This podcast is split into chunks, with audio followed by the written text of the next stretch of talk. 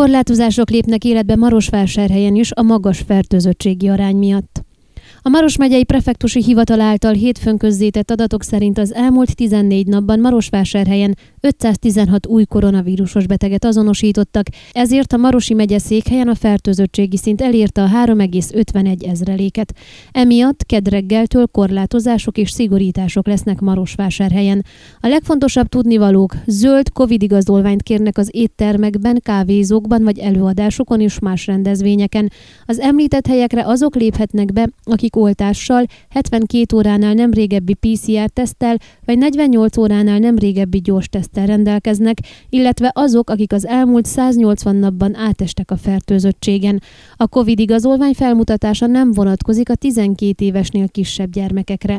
Korlátozzák a résztvevők létszámát a mozikban, színházakban, előadótermekben, esküvőkön, képzéseken. Az éttermek, kávézók, beltéri úszodák, játszóházak a befogadó képesség 50%-ával, a diszkók, klubok a kapacitás 30%-ával működhetnek, ugyanakkor kötelező a védőmaszk viselete.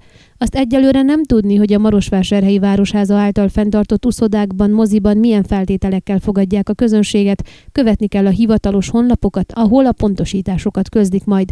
Míg Marosvásárhelyen 3,51 ezrelék a fertőzöttségi mutató, Maros megyében elérte a 2,41-et az elmúlt 14 napban, az elmúlt 24 órában 114 új fertőzöttet azonosítottak. Romániában hétfőn már csak két megyében volt két ezrelék alatt a fertőzöttségi mutató, ezek voltak zöld besorolásban. Mindkettő Székelyföldi megye, Kovászna megyében a mutató 1,79 ezreléken van, míg Hargita megyében 1,67-en. Kovászna megye központjában azonban Sepsiszentgyörgyön a legfrissebb adatok szerint a fertőzöttségi mutató 3,5 ezrelék, így ott is Marosvásárhelyhez hasonlóan korlátozások lesznek. Ön a Székelyhon aktuális podcastjét hallgatta. Amennyiben nem akar lemaradni a régió életéről a jövőben sem, akkor iratkozzon fel a csatornára, vagy keresse podcast műsorainkat a székelyhon.pro portálon.